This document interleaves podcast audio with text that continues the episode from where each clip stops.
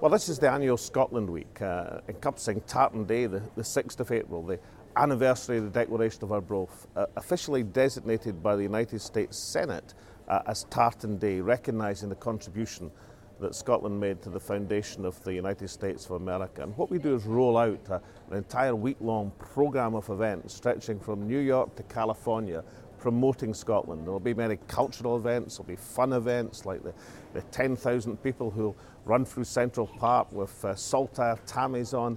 But more than ever, this is going to be business focused uh, as a result of the, this platform of opportunity that Scotland gets in Scotland Week.